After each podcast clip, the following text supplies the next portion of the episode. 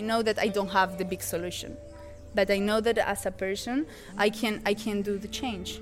Kind of. I think that all together, all the NGOs that we are working here, that are a lot, if we get together, we can make a difference. So that's, I think, the message that people need to know.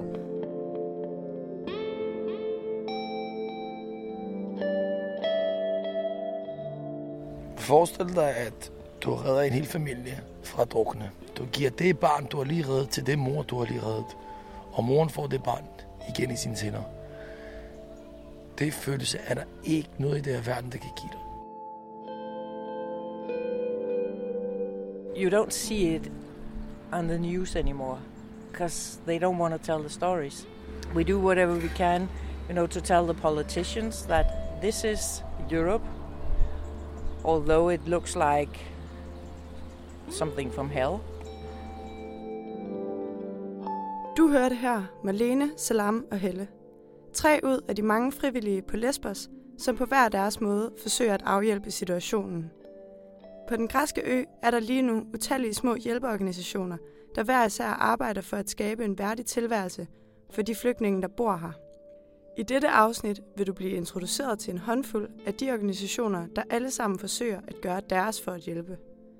Fælles oplever de modstanden fra den græske stat og de massive tilstrømninger af flygtninge, der sætter dem under konstant pres. Så hvad er det, de frivillige håber på at opnå med deres arbejde, og hvad driver dem til at blive ved?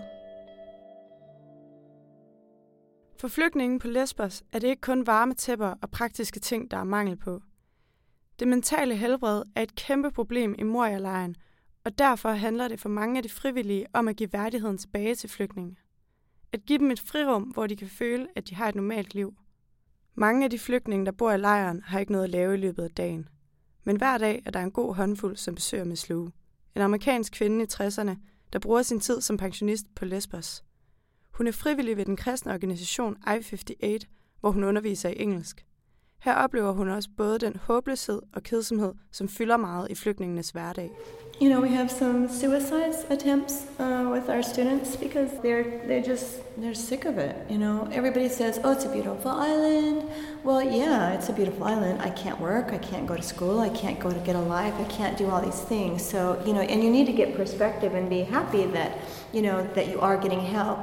But wow, if every morning you got up and every morning it was the same. No, you can't go. No, and they just want to have normal life. Mange flygtninge ønskede sig et frirum, hvor de for en stund kunne føle, at de havde et normalt liv. Ud af det ønske opstod centret One Happy Family.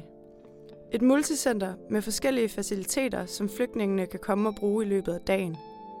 Vi snakkede med Jelle Tobler, som var en af de første frivillige i centret.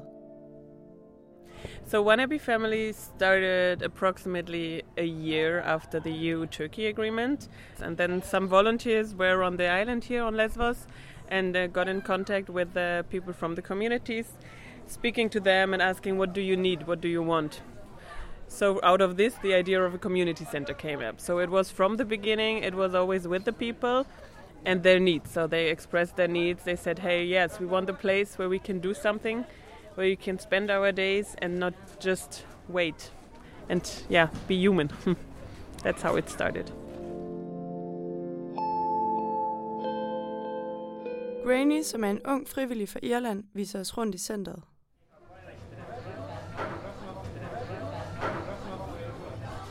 So the way it works at the moment is that one cup of tea is 1 drachma and then coffee and hot chocolate is 2 drachma. So this is where the visitors, they bring their cups, and then if they have drachma, they can get tea and coffee. It's usually a very, very popular place. Drachma er en valuta i centret. Flygtninge får hver dag 2 af de falske penge, som de kan bruge på kaffe og te. Men de kan også vælge at spare dem op og bruge dem på andre ting i centret, som for eksempel at gå til frisøren. Videre på vores rundvisning i centret ser vi både den lille klinik, det udendørs bibliotek og legepladsen. Vi stopper i det store fællesrum. All of this is just our indoor area. That's where they'll bring games like chess and cards, and then we also run an art table, so we just bring out like pencils, pens, paper, paint if you're feeling adventurous. If we have really creative people, sometimes they run a workshop. At the moment we're trying to run a postcard workshop, so we've cut out like postcard templates and we've given them to visitors to draw. We've got some really cool ones, and there's also a knitting workshop happening at the back. So Helga, one of our volunteers, she's a really good knitter, so she's showing the women how to make like hats and jumpers and stuff for their kids, which is super cool. Fra One Happy Family går vi over til Standby Mie. Et sted, hvor flygtningene blandt andet kan komme og blive undervist i engelsk, men også bruge centrets andre faciliteter, som f.eks. skrædderværkstedet. De fleste har nemlig aflagt tøj fra Vesten, men her kan de selv skabe det tøj, der passer til dem. Hanna, som er en ung frivillig hos Standby Mie, fortæller om, hvor vigtigt skrædderværkstedet er for flygtningene. Aside from education, we also have a tailor shop, which is probably one of our most used things. Like, people obviously come for education, but we have 6 sewing machines in which people come constantly to alter their clothes, which gives them a bit more dignity and hope back, because they're changing from cultures into a different style of clothes, which is a bit jarring after all of the trauma. And sometimes they're given things that don't fit or have holes, so they kind of get to come here and change it back to something that makes them feel a bit more comfortable in their own skin. Yeah. Which, can we get a look? Yeah, absolutely. Here.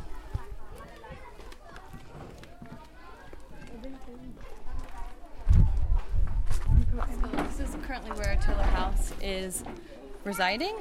This is maintained by one of our camp resident volunteers, and he works tirelessly to make sure everyone has access to what they need to alter their clothes.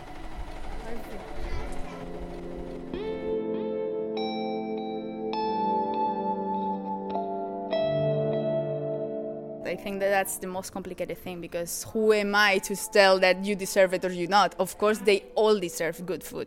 Det her er Marlene, en anden frivillig hos Standby Mie. Hun er en af dem, der sørger for, at flygtningene på Lesbos får mad, selvom hun allerhelst så, at de selv havde mulighed for at lave deres egen mad. Our aim is to give a little bit love through the things that we eat, because we are the things that we eat. So that's why we think that it's important that they get to eat something warm and good. How do you decide who gets your special dishes? Yeah, I think that's the most complicated thing, because who am I to tell that you deserve it or you not? Of course, they all deserve good food, and of course they deserve to have a kitchen and cook their food. No, because actually we decide what they eat, and this is not actually the proper thing to do. You should decide what you want to eat, because you are an individual and you can do it by your own. But we see that in this situation, this doesn't happen.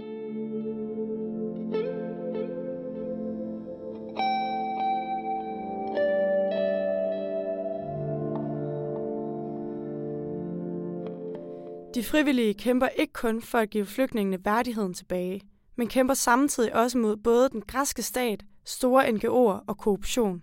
The money, where do you think it goes? Is it corruption? Or? Yes, corruption. Of course it is. Where else is it going? Can't go anywhere else, can it? Someone's taking it, someone's shifting it. If 1.5 billion, even if 1 billion came in on the island, everyone should be living in 5-star hotels, eating 3-course meals a day. Her hører du Eric Kempton, som i 2015 startede The Hope Project. En lille organisation, som arbejder med at give flygtninge på Lesbos et frirum fra den kummerlighed, der ellers fylder deres hverdag. Ligesom mange andre af de små NGO'er, som er til stede på øen, oplever Erik, at arbejdet på Lesbos ikke er en dans på roser. Man møder konstant modstand og bliver modarbejdet. Fra politikerne og politiets side, men også mellem de forskellige NGO'er, er der knaster. Han oplever, at pengene på grund af korruption eller store udgifter til administration ofte ender i de forkerte hænder. It's not a few summer tents, and most of the summer tents and tents you see up there have been given by small NGOs and people like myself. And these big aid agencies come around and stick their stickers on them, just pretend they're theirs. Yeah. The money is given by people to give to suffering people. It's not given to these people so they can drive around in big 4x4s and Learjets and have big parties and champagne parties. The money is there for people that are suffering, living without hardly anything. And when you look at it, I mean, especially the UNHCR, the UN and NATO, this is one major disgusting group, because it's the governments that give them money. It's the governments that pay their wages. So they have to abide by the government's policies. So basically they can't really stand up and say, this is wrong. We can't do this because this is what the governments want them to do. Like the abuse here, I mean, I'm 100% convinced the last 5 years this abuse in Moria camp is deliberate by the governments as a deterrent to stop people coming. It's normal to see someone pull a gun and shoot someone. A police officer shoots someone. It's normal. It's becoming the norm and it's wrong. You know, I've seen people come into Moria and I've seen them coming off the boats, and I've taken them off the boats, and they're all happy because they're in Europe and everything else. Then I see them a couple of months later, and they're shot mentally and physically because they've had to live inside Moria camp. You know, the murders in there, the rapes, everything else that go on nearly every night in there. It's disgusting. It should never happen within Europe. Europe is meant to be a civilised place. This is a shame. This proves what these governments are like. På den måde opfatter Erik de forfærdelige vilkår i Moria-lejren som EU's forsøg på at stoppe flygtningestrømmen. En anden frivillig på Lesbos er Helle Black. Sammen med den danske Salam Aldeen udgør hun kernen af den danske NGO Team Humanity. På vej hen for at hente radioholdets ID-kort fortæller hun om grunden til, at der netop lige nu er så mange flygtninge i Moria og på Lesbos generelt. Der har været en 3-årig aftale mellem EU og Tyrkiet om, at flygtningene skulle enten blive i Tyrkiet eller sendes retur til Tyrkiet, mod at Tyrkiet så fik en masse penge af EU. Og tyrkiske statsborgere skulle kunne rejse ind i EU uden at søge visum. Og den der med visummet, det har EU så ikke overholdt. Så nu har Erdogan så valgt at sige, så er der bare no deal. Det er jo bare meget populært i øjeblikket. Så nu bliver de sendt over. Altså i gennemsnit er der omkring 30.000, der prøver om måneden at tage turen over. Det er også derfor, der er så mange i øjeblikket i Moria. Ja, der er 15, 16, 17.000 på Lesbos lige nu. Hvor mange er lejren beregnet til?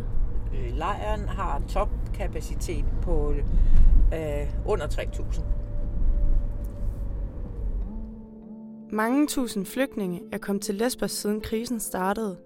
Og på en ø med en ellers lille befolkning er det forståeligt, at det kan virke overvældende for den græske lokalbefolkning at skulle tage imod så mange nye mennesker. Ja, mange af dem vil jo egentlig gerne hjælpe, men det gør bare også, at når det bliver så svært, at så udvikler det jo også et modtryk og en racisme.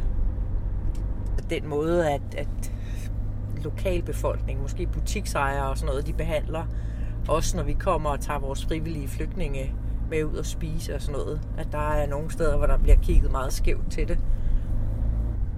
Salam har jo også oplevet mange overfald og trusler. Men vi giver ikke op. Altså, man skal ikke true os væk. Kan du prøve at fortælle lidt om, hvad det er, du har oplevet fra sådan det græske politis side? Jamen, vi oplever meget chikane. Så vi oplever, at politiet kommer ind i vores center, hvor vi jo til dagligt aktiverer og beskæftiger tusindvis af kvinder og børn. Og så kommer de ind og lukker os, fordi de siger, at der ikke er for eksempel at der ikke er gjort ordentligt rent, eller en ting står forkert, eller vandføringen er forkert og sådan noget. Altså, og så bliver vi lukket, og så skal vi søge nye tilladelser. Og det er smadret besværligt og meget bureaukratisk. Team Humanities oplevelser med chikane fra politiets side er langt fra det eneste eksempel på, at de græske myndigheder forsøger at besværliggøre NGO'ernes arbejde på Lesbos. Der er mange eksempler på, at man har forsøgt at kriminalisere de frivillige, især når de har været involveret i modtagelsen af flygtninge direkte fra bådene. Erik fortæller, hvordan han også har været i klemme hos politiet. I've had problems, yeah. I've been arrested a few times. So, yeah. This is the other thing, you see. I mean, we're humanitarians helping save people's lives, and the governments are targeting us, which is wrong. So you don't know what's happening. You know, we're against it all the time. You know, we're not just trying to help refugees, but we are fighting NGOs, we're fighting authorities, everything, just to try and be human. For frivillige som Erik er det ikke bare presset fra myndighederne, der udfordrer hans humanitære arbejde. Dødstrusler er blevet en del af hans hverdag. I have over 2,500 emails on death threats. From who? Yeah. Fascists all around, from Germany, from America, from Greece, everywhere. In 2017, I had 18 months of a oil tycoon who had his own oil company, attacked me and my family for 18 months. Everyday emails.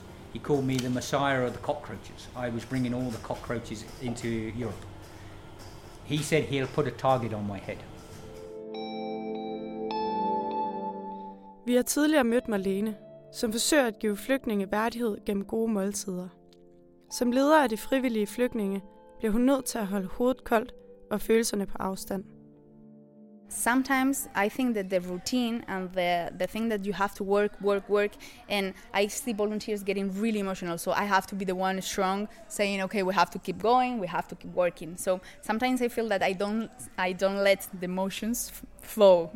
I'm really cold because I think that I need to arrange a lot of things and I cannot get emotional in some situations. But when I get home and when I get to reflect what happened during the day, this is when everything calms down and you say, okay, this is really hard.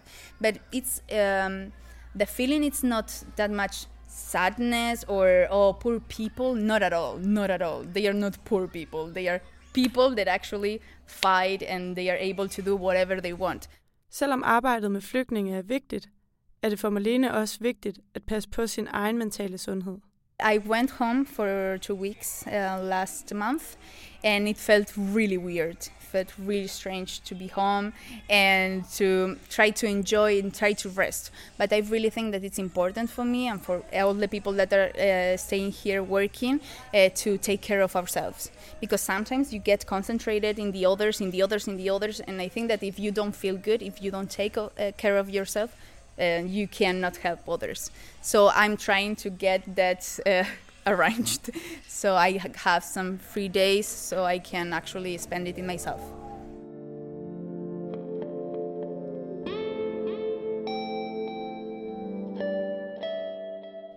I Miss Lou's undervisningstimer kommer hun tæt ind på eleverne. For hende er det ikke bare et arbejde. Hun investerer en del af sit liv i de mennesker, hun underviser. Derfor var det også stort for hende, da det lykkedes en af hendes elever at komme videre til Athen. I just have followed his story for quite a while because he was my student in May and June, and he'd gotten his cell phone stolen, and he was so depressed, and I thought I was worried about him because you can tell he's very thin, I was just worried about him, and so when I was here, and he said, Miss Lou, I think I'm going to Athens. I thought, wow, how come it moved you this much today? To see that Ali is going to Athens.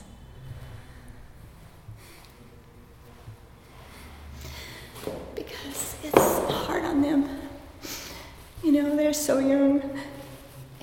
And he's been so discouraged, And I feel like I could be his mom, his auntie. And I just thought, and I wanted the other people to know that there was hope. Because it gets a little hopeless here. We have some suicide attempts with our students because, they're sick of it.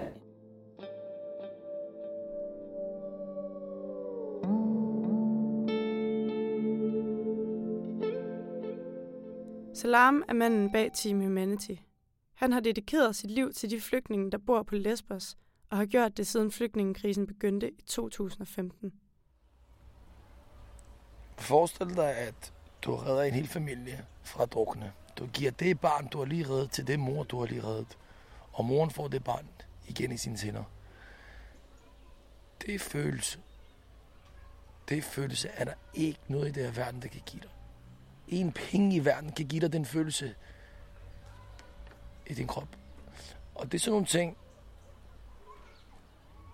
nogle ting, der er sket så mange gange, mens jeg har været her, at jeg kan bare ikke have et normalt liv igen. Det kan jeg bare ikke. Det er, man kan sige, at mit liv er ødelagt på en måde, men til det bedre.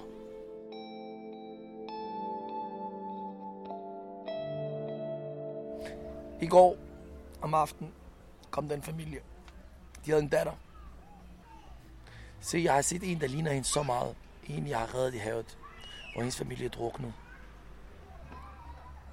Jeg kiggede på hende, og så tænkte jeg, forestil dig, hvis jeg ikke var der den dag, så er det druknet, så den lille pige havde ikke haft hendes liv. Så det er sådan nogle ting, jeg ser i nogle af de her menneskers øjne. Kan være en, jeg ikke har reddet før, men jeg ser ens øjne, og jeg ser, de er traumatiserede. Og det gør så ondt. Det gør så ondt at se nogle af de her mennesker, at de går igennem så meget, efter hvad de har været igennem. Især børnene, ikke? Jeg tror, det bliver resten af mit liv. Kald det, at jeg er blevet ødelagt. Kald det, at jeg er blevet syg. Men jeg kan bare ikke lave noget andet. Som jeg siger til dig, når jeg ser smilende i de her mennesker, når du redder den i havet, og når du gør det her, som du gør lige nu, prøv at høre, det er sindssygt vigtigt for mig, at se de mennesker, der er et lille smule håb for dem.